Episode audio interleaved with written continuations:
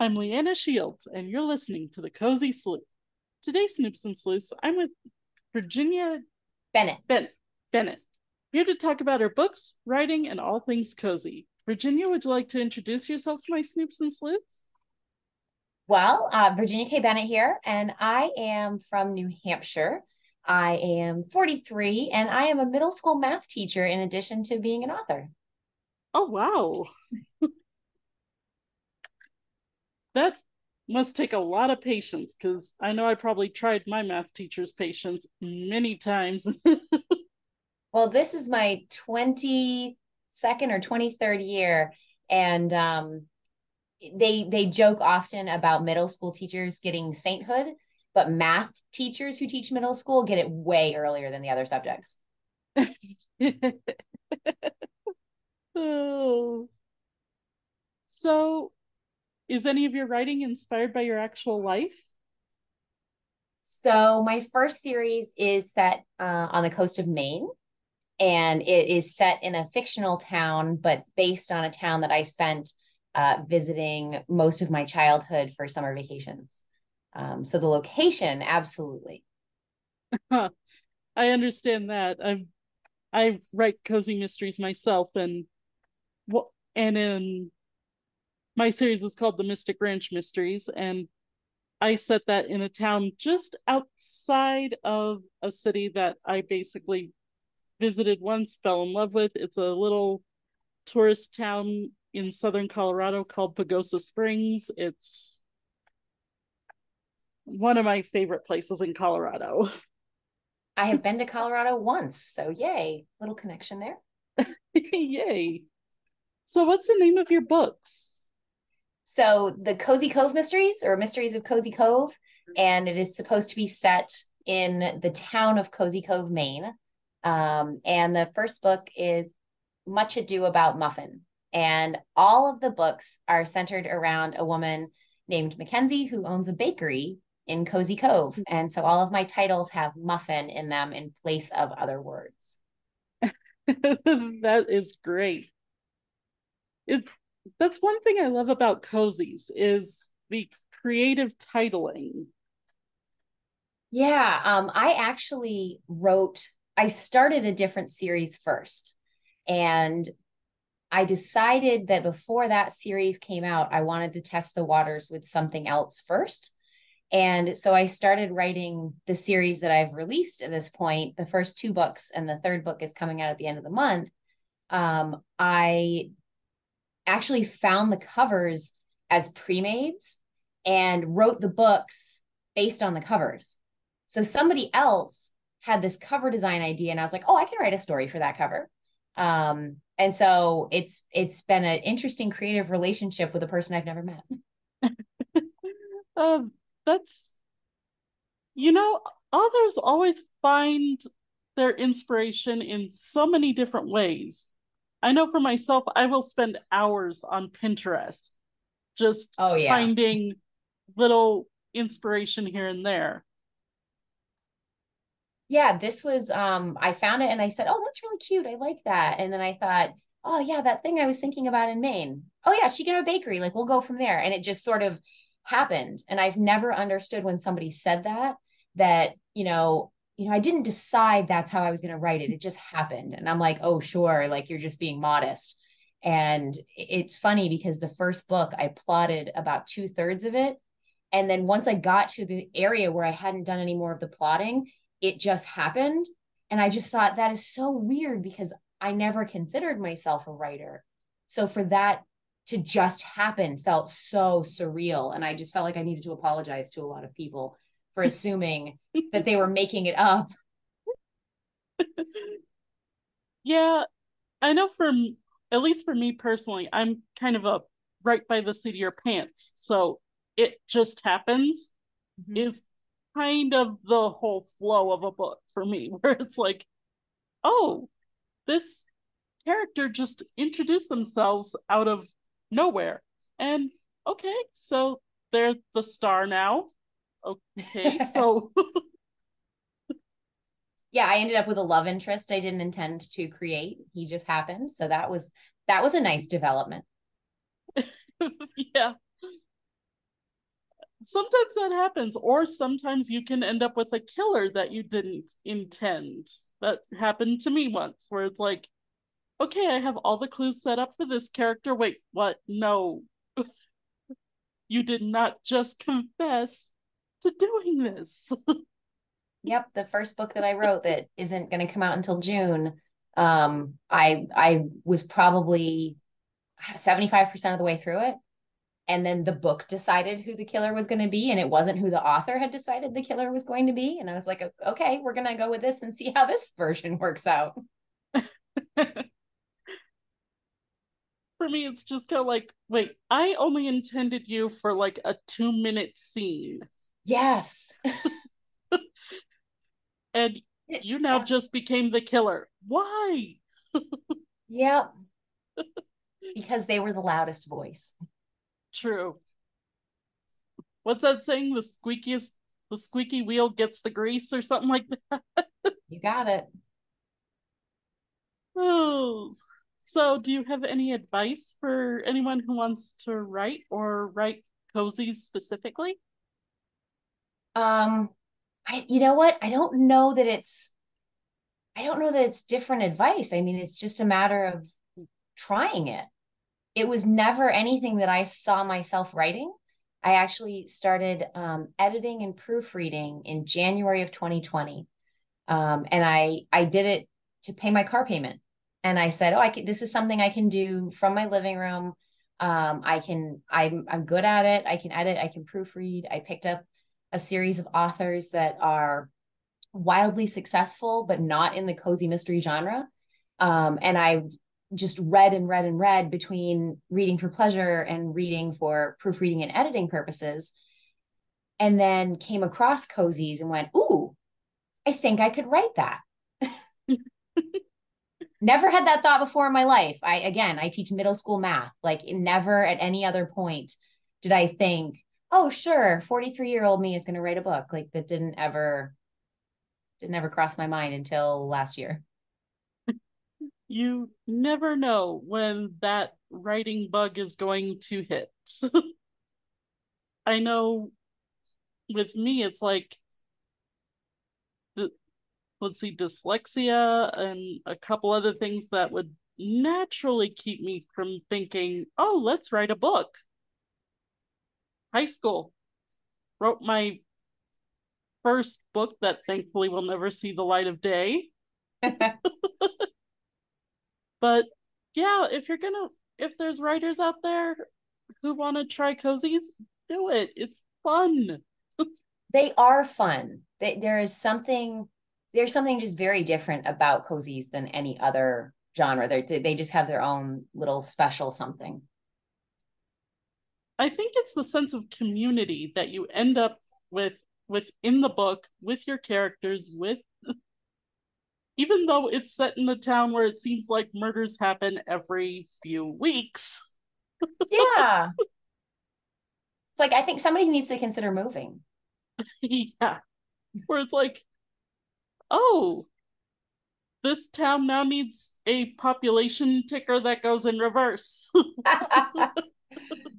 We're working on population control.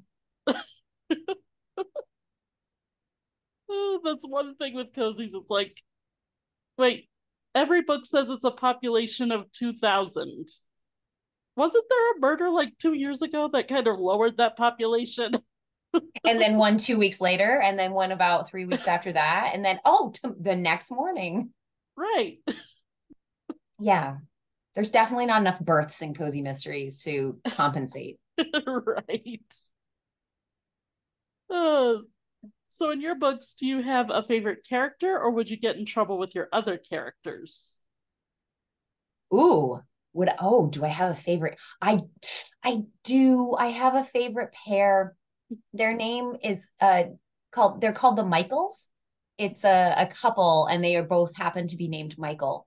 And so the community lovingly refers to them as the Michaels. And so they were my favorite because they're actually based on a friend of mine and his significant other. And I asked his permission because there was absolutely no question that it was based on him. And I said, well, what do you think? Are you cool with this? And he's like, oh, that sounds great. Yeah, sure. Go ahead. And other people that have read the first book said, I was like, okay, if there's a character that you wanted to see more of, you know, this is a first book. You really get introduced to a whole community and they're going to sort of carry you through a whole series. Who would you want to see more of? And everyone has said the Michaels. So I said, okay, I did something right with the Michaels. So. Oh, that is so cute. Yeah, they're my favorite. I tried once to base a character off of one of my friends. It failed. My character had too much of their own input in it for it to work. Yeah. Still kind of used a play on the name, but yeah, clearly not them. I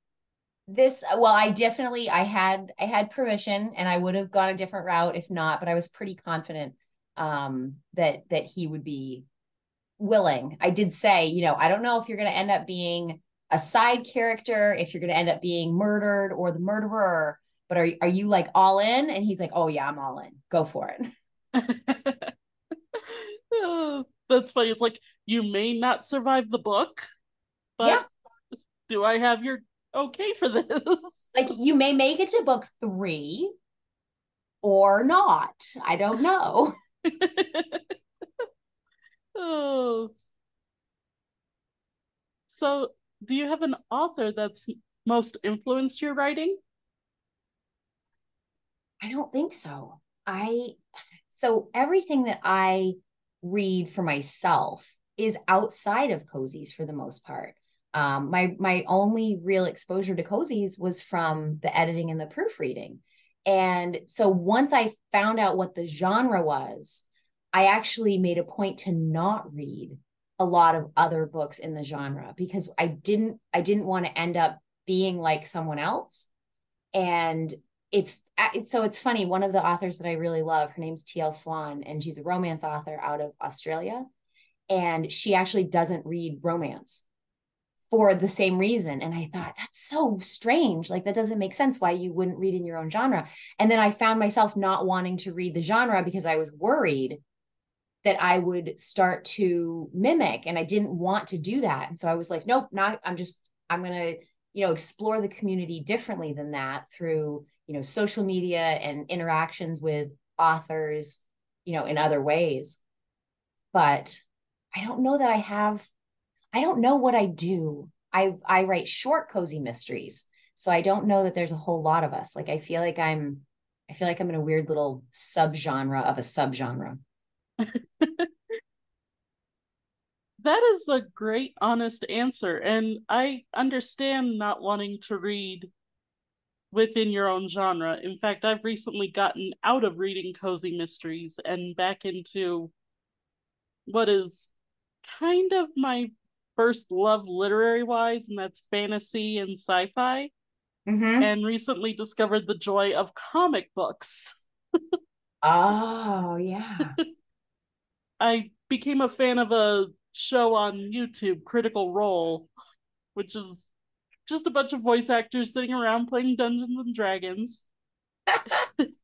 And then I, for Christmas, got a stack of their comic books for myself. And now it's like, oh, I love comic books. I love the art behind them. I love the style of the storytelling with it. And it's just another art form. I mean, yeah. Writing is an art form, and that's just another, you know, limb off the same tree. So that's cool. Exactly. And it's a nice way to veer away from, at least in my case, I can tend to get trapped in a genre really easily, where it's like, okay, I write cozies, I read cozies.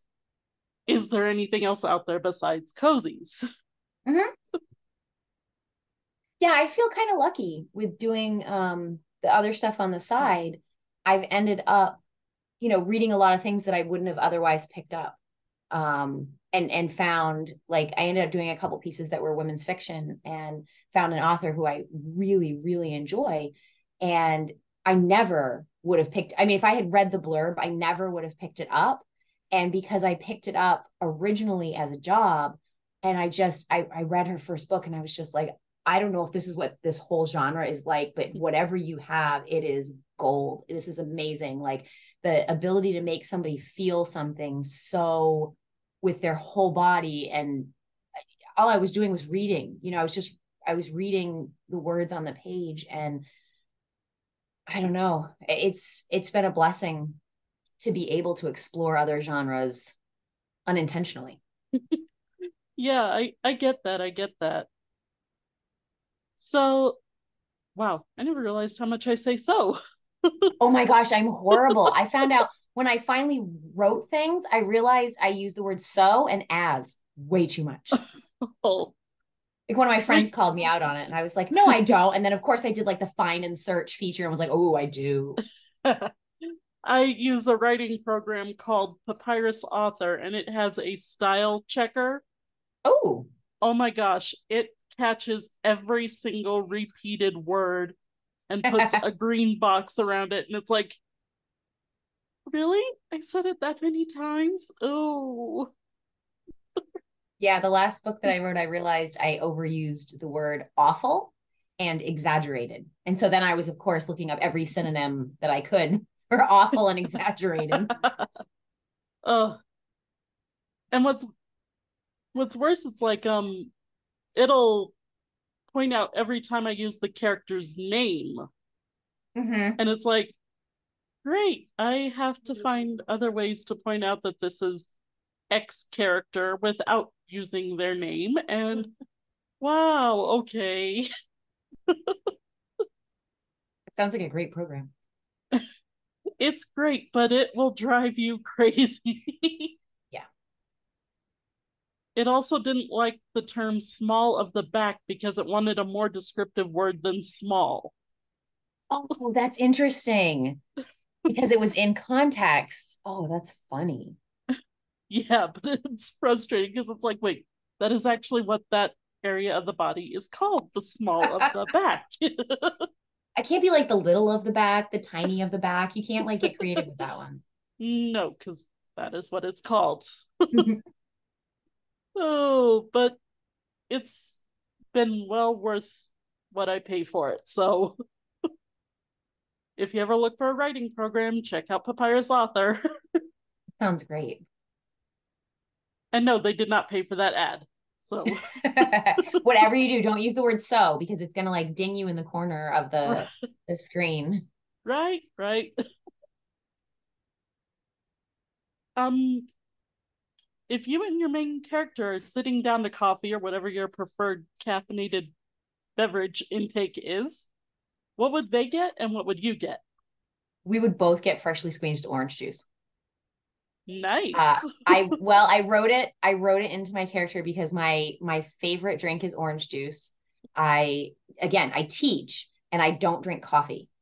And so as a teacher who doesn't drink coffee, I often get comments from my students like, this is what you're like without coffee. And I'm like, yes, this is what I'm like at 6 o'clock in the morning without coffee. Can you imagine if I drank coffee, how like awful I would be? Awful. I threw it in. That I would just be like bouncing off walls because I already have way too much energy at 6 o'clock in the morning without coffee. So orange juice is my favorite.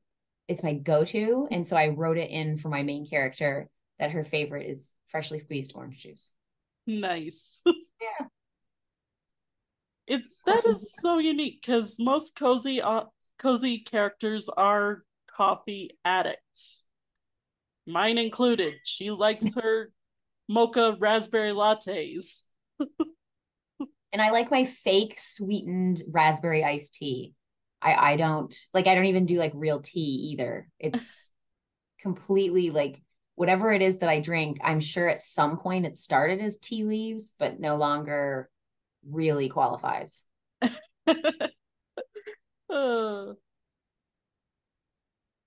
When you're not writing your great books, and they do sound great, what other hobbies do you have other than teaching and... Oh gosh. Well, I'm a mom, so most of the non-working time is centered around my 10-year-old son. And then I love photography. I used to do a lot of photography on the side. I did the yearbook for the school for a long time, along with the photography bit. I did wedding photography for a bit. So I love photography. And I used to scrapbook a lot, and then having a child interrupted that. So I did at one point say that I would have like an 18-year hiatus from scrapbooking. And when he gets old enough to move out, then I will get to scrapbook again. But, and I make shirts, which is really silly. I make all of my shirts for my classroom because I have a Harry Potter themed classroom. And so all of the shirts that I wear all of the entire school year are Harry Potter themed. Oh, that is awesome. Yeah. So making shirts would be on the list, I guess. How can my snoops and sleuths follow you? Right now it's Instagram, Facebook, or Amazon. I don't have a website yet. I don't have a newsletter yet. I really just started putting out my first series to get something out there and see what happened before saying that I wanted to invest a lot of money or be able to invest in having someone help me with some of those things. So Facebook is just Virginia K. Bennett, author Virginia K. Bennett. And that's it. I mean, I answer emails, I answer private messages if people write and ask me a question, because I'm not very big yet, but yet. That yet will change eventually. Yeah, I'm not delusional. I know there's an awful lot of, legwork, an awful lot of time and energy and patience. And, there's just a lot of things that are out of your control when you start being an author. And so I'm going to stick to my day job and continue doing the writing thing on the side. But my students have been like the most amazing cheerleaders. Because writing cozies is safe. It's something where my students are in 7th and 8th grade. And I haven't written and don't plan on writing anything that they couldn't read. And so they've asked me, how many words did you get last night? Did you get your formatted version back? I mean, my students all of a sudden know so much about publishing a book because they just kept asking questions. And I thought, what better way to, get them invested in something? Maybe one kid decides they want to write and actually publishes something, then it was worth it. Because I'm certainly not going to be the most popular. I teach math. Like, I am well aware of the subject that I teach, and I just can't compete with some of the other subjects. So my kids have been awesome. And I hope they keep having the same sort of excitement for whatever it is that they fall in love with. Well, I hope so too, because great teachers can really change lives. It's been tough. It's the past 3 years have not been easy. So we're, I still struggling to get back to quote unquote normal.